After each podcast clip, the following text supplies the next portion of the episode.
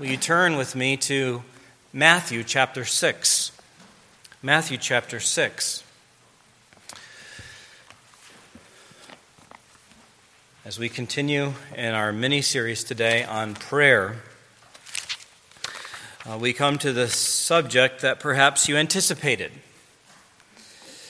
Uh, I dealt with what prayer is and the three parts of prayer. As prayer is our offering up to God our desires and faith with confession of sin and thankful acknowledgement for His mercies, three parts to that in our asking, our adoring, and our admitting. Yeah. We've talked about those uh, some. And then last week we talked about how to give God glory, and that was through con- the confession of sin. As I've been talking to you about your commitment to this season of prayer, as we as a church have committed to this, and as you've been going through it, taking a, a half hour on Saturday mornings to pray, what I've found is that first off, we needed a little bit more help with that center section of, of confession of sin, admitting what we've done to the and, and violating God's commandments to the Lord. So we, we focused on that last week. Now, today, I'm sure you knew which way we were going to go because you know what next week is, right? Today we're going to deal with asking things of the Lord. And then next week, before Thanksgiving, we'll talk about how to adore Him, to thank Him and praise Him. So that's what we'll be uh, continuing in, uh, in our series. As far as getting back to Route 66, we will get there eventually. It may be cut up a little bit. I may get into Job a little bit or the Psalms in the month of December. I'm not sure, but we can't finish it before the new year and before Christmas. So things will get divided up there, but that's, that's what we have going forward, all right? So today, we're going to look at Jesus' instruction. As you know, Jesus set forth a model prayer, and this will help us. So, my dear brothers and sisters in the Lord, today let's consider our Father in heaven and the requests that we make of him. Let's pray. Father, as we again bend ourselves before you. We just want to say it again because we often forget. We need you. We need your words. And even as it's been said, as you said, what you say is more necessary than the food that we eat.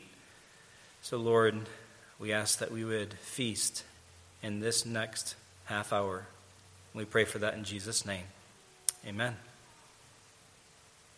Speaking of food, when I was a child, I could ride my bike a few blocks, park it outside the McDonald's, walk in, and order number one for $2.99. And I could supersize it for just 39 cents more. I tell you, those were the days. Those were the days. Now, a lot of things have changed. Obviously, prices have gone way up. But even the way you order is different.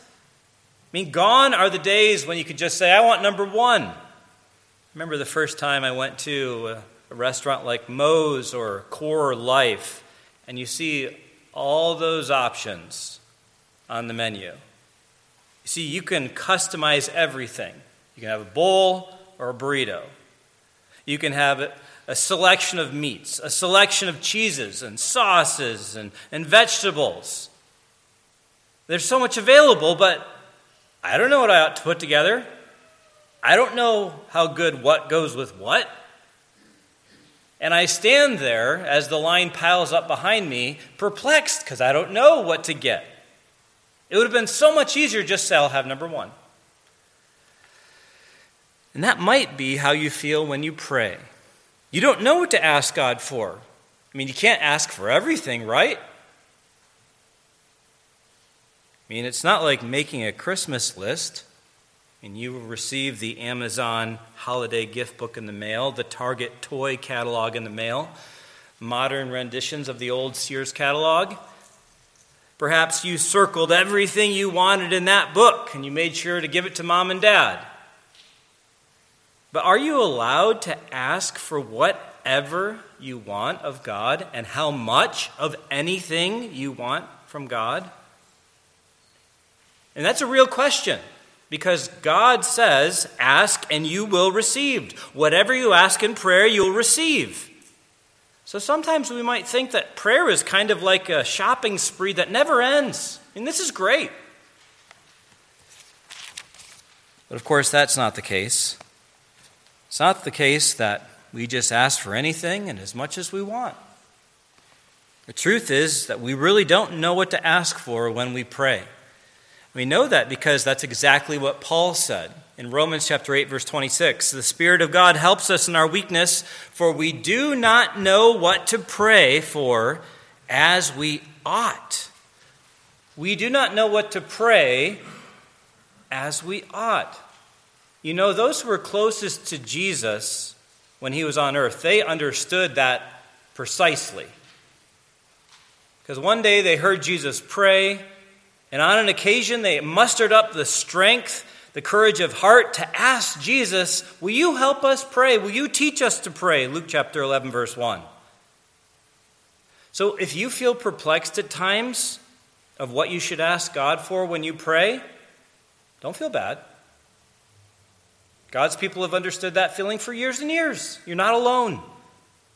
So let's humbly acknowledge that we need help to know what to ask for when we pray. And the good news is that Jesus taught his disciples how to pray. And so we can learn from his lesson for them. Matthew chapter 6, verse 9 and following. Read with me in your Bibles. Jesus said, Pray then like this Our Father in heaven, hallowed be your name. Your kingdom come, your will be done on earth as it is in heaven. Give us this day our daily bread, and forgive us our debts, as we also have forgiven our debtors. And lead us not into temptation, but deliver us from evil. That's the model prayer that Jesus gave. You see, Jesus didn't simply say, well, just rely on the Holy Spirit, or just say whatever comes to mind, or he didn't say, well, prayer can't be taught. Instead, he told his disciples exactly how to pray. Say this, pray these kinds of things. So this morning, I'd like to invite us to learn to pray from, from Jesus as he taught his disciples. And I'm going to break this model prayer up into two parts. You say, why two parts? Well, do you know why? I mean, can you figure it out? Because I'm going to break it up between verses 10 and 11. Do you know why that is? Let me read it for you again. And I'm going to highlight something for you. Look at your Bible, Matthew 6. Our Father in heaven, that's addressing God. Hallowed be your name, your kingdom come, your will be done on earth as it is in heaven. Give us this day our daily bread, and forgive us our debts as we have forgiven our debtors and lead us not into temptation, but deliver us from evil. Now, do you see why I divide it in half? The direction in the first portion is a concern for God. It focuses on God. The second half focuses on us. So, firstly, this morning, the first point of the message is when we learn how to pray from Jesus, we need to resolve to pray for what's critical to God you should resolve to pray for what is critical to God. Hallowed be your name, your kingdom come, your will be done. So, in Jesus' model prayer for his people, he wants them to focus on God's purposes as their first concern. It's not that God needs us to pray for him, but instead, we need to be concerned about His purposes when we pray. And notice that three are stated for us. Jesus states three of those purposes. First, pray that God's person would be valued. God's person would be valued. This is where it says, Hallowed be your name. And God's name is Himself, His person. When it's trying to say, Hallowed be your name, it's Him. Hallowed is kind of an archaic word, but it's related to the term holy. And the word holy means unique, one of a kind, or as we sang today in Holy, Holy, Holy, there is none beside thee. You see unique there? One of a kind? Completely set apart. God is holy. No one and nothing is perfect in every way as He is. He is in a category all His own. He is holy. That's the way we can describe Him. He's holy. Hallowed be your name. Now, Jesus is not teaching his disciples to pray that God would become holy, but instead that he would be treated as holy. You say, what does that mean? Well, marriage is a really good example of what, exactly what this means. You see, when a man marries a woman, he commits to love one woman completely, till death do us part. That woman is set apart from every other woman on the face of the planet.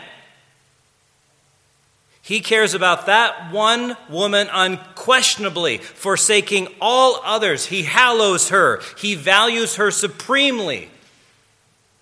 You see it? So when we treat God as holy, we love him wholeheartedly. We give all of ourselves to him. It's the foremost command to love God. And by God's grace, we love him because he first loved us, John tells us. So the first request then is that we who truly know God would love him. Not only us, though, but that all nations would value him supremely. Our desire is that everyone would love God above all things. Hallowed be your name. That I would treat you that way, but everyone else would treat you that way too, Lord. That's the first concern, that God's person would be valued. Secondly, pray that God's kingdom would be accepted, because we pray, secondly, your kingdom come. God's kingdom points to his sovereign rule over all things. Think of it this way, kids God's in charge of everything he created, and he created everything. So he's in charge, period. Of course, like the first request, this is not a prayer that God would become the sovereign of the universe, that he'd win the election. No, he's already reigning over everything. Yet, of course, one day he will reign over it differently. And of course, we pray and long for that future reign. But this prayer is that everyone today would bow the knee to the King of heaven, that people, you and me and our neighbors would accept him as the one who's over all, because he is over all. If you, want, if you want to make this even more personal, think of it this way this prayer is asking God to extend his rule over every part of your life your beliefs and your thoughts, your emotions and your desires, your words and your deeds, everything. Now, are you willing to give God that kind of access and authority?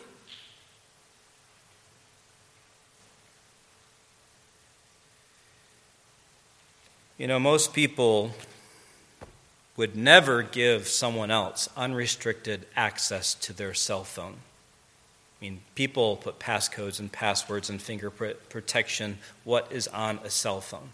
They do not want people to know what people do on here. And if that is the case, how much more do people protect what's in their heart? They don't want everyone to know. But God would have complete rule and control over every area of our life. So, my question again is Are you willing to give God that kind of unrestricted access and authority? So, when you pray His kingdom would come, it's that He would have that kind of authority in your life and in my life. That's your prayer.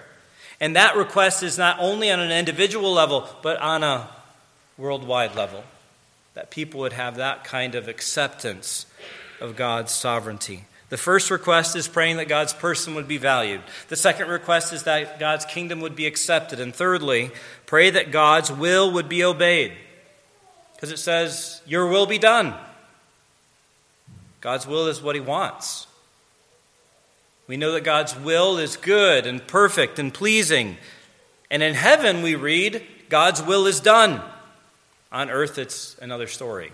You pick up a newspaper, you watch the news, and very quickly you realize that people do whatever they want to do. They do as they please. Sometimes they say it, they do it in the name of staying true to themselves or pursuing their own happiness. The problem with people doing that is it doesn't turn out good.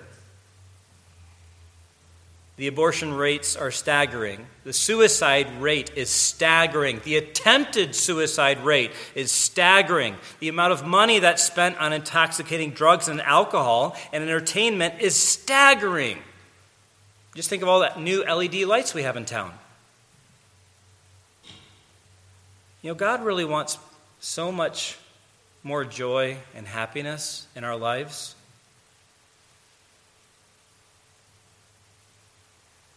But if we're going to enjoy that, we have to want what He wants. We have to submit ourselves to Him. God wants us to embrace Jesus, to become more like Jesus. So, so Jesus is directing His disciples here to pray that they would want what God wants, that they would align their priorities with God's priorities. Say, what does that look like for me and you on an individual basis? Well, again, think about what we love to sing here the hymn, Lord of Creation. Think through this stanza Lord of creation, I give you my will. In joyful obedience, your task to fulfill. Your bondage is freedom, your service is song, and held in your keeping, my weakness is strong. There it is. We are praying that we would want what God wants. So, in Jesus' model prayer, he taught us that we should pray for what's critical to God. And we need to be concerned about God's purposes in our prayers that his person would be valued, that his kingdom would be accepted, and that his will would be obeyed. That's the first half of the model prayer. Now let's notice the emphasis of the second half of the prayer. Look at verses 11, uh, 11 12, and 13. Give us this day our daily bread Forgive us our debts, as we also have forgiven our debtors, and lead us not into temptation, but deliver us from evil. So you see, the concern here is to pray for what is critical for us. Pray for what's critical for us. And the first request then is pray that God would provide our daily needs. Because as give us this day our daily bread. And of course, bread stands for the things that we need rather than the things we wish we had the things we really need. It's a, re- it's a request where we admit to God that, that we need Him, that we rely on Him for the, even the most basic of things. Now, sometimes when we pray this, God answers miraculously. I hope you've read the, the autobiography of George Mueller, and you've read about that Englishman who oversaw an orphanage and how he would often have all the children of the orphanage go to the table and thank God for the food, full well knowing there was no food. But just as they prayed time and time again, there was a knock at the door. And it just so happened at that very moment there was a milk cart that broke its wheel or a bread cart that broke its wheel. And all this food needed to find a place. And so, again and again, God miraculously answered the prayer for their daily bread. Most of the time, God answers in a very mundane way by providing us jobs so we can put food on the table. But either way, we're praying that God would meet our needs. And it is a wonderful thing that God does that. I mean, when's the last day that you went hungry? We, we just don't know hunger here. We are so rich in America. And God has provided so much, but we often can forget that. We should pray that God will provide our daily needs. Secondly, we should pray that God would forgive the forgiving. Look at verse 12. Forgive us our debts as we also have forgiven our debtors. In contrast to physical needs, now the request is for spiritual needs. Osborne said, This and the next petition show that while earthly needs are important, spiritual needs are paramount. So, this is a prayer that God would cancel our sin debts against Him. And we spent a whole sermon about that last week. But what we do find in addition to that is what we seek in this request is what we freely give to other people. We want God to forgive us just as we forgive other people. It's only as we forgive others that we may have the confidence that we are forgiven. It's an admission that we may not harbor bitterness or coldness towards others and call for God to be kind and warm towards us. And perhaps this is the pandemic of many professing believers unforgiveness. It's the secret sin that proves their profession is false. But we're supposed to be willing to forgive those who've hurt us far less than the way that we've hurt God. I mean, just think of it. We've sinned against the holy God versus what someone's done against us. If God can forgive us our sin, we ought to be able to give anyone, forgive anyone for anything they've done to us. So, this request is that there would be nothing between my soul and the Savior, that we would make everything right that we would seek that that sin would be canceled to our account. That's the second request. And thirdly, this morning, pray that God would deliver us from evil. Verse 13 Lead us not into temptation, but deliver us from evil. You know that James says that God does not tempt anyone, yet God does put people to the test. So, this prayer is one that we wouldn't fail when we're tested but instead we would experience deliverance. So Jesus is telling his disciples that there are pressures without, that there is evil around, but there is especially evil within. And he wants us in those times of, of testing to turn to him and to trust in him. That's what we need to do. You say, what do those testing times look like? Well, let's just think about two examples. On the one hand, think of times of prosperity. It's in times of prosperity, like in the church of Laodicea, that we feel we need nothing. We have everything we need, so I don't think I need God. What can't Visa solve? And, and that's usually what people turn to, is just what their money can buy. Money can fix it. But the church, when it senses no need for God, it proves useless to God. It's neither cold nor hot. And that's the American issue. Because of our American means, we are often under this test of whether or not we're depending on God. It's so easy not to depend on God. On the other hand, there's the test of poverty.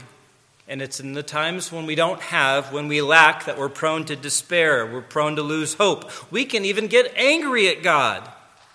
So it's like the church of Smyrna. When they face poverty, when they face pressure, God said to them, Don't fear. Instead, remain faithful to the end. Trust in me. Turn to me. Be content. Your heart needs to render a satisfied judgment of God's good and gracious providence. That's what it needs to have. So when we pray, deliver us from evil, we are praying that through all those times that God brings us into, that we will not fail. You see, our concerns and our prayers ought to be twofold that we should pray for what is critical to God and pray for what's critical to us.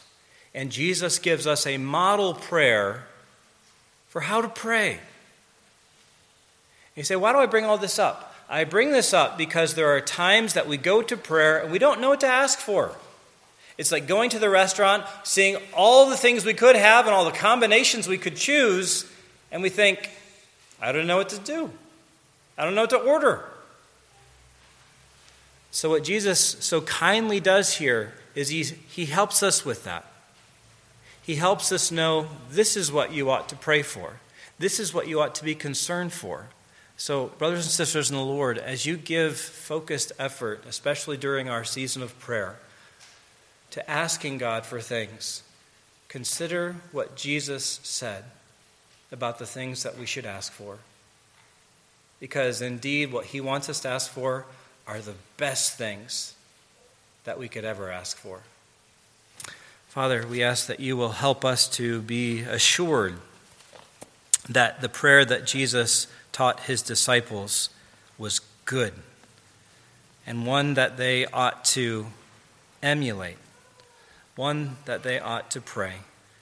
So, Lord, as, as we desire to draw closer to you, because you promise to be near all who call on you, we pray that our requests would be showing that we care about what you care about and the things that are truly important.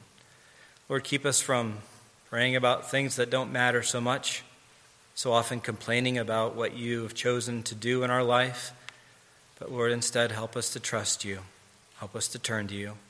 And we thank you for the grace that you provide at every moment so we can. We thank you for that in Christ. In Jesus' name, amen.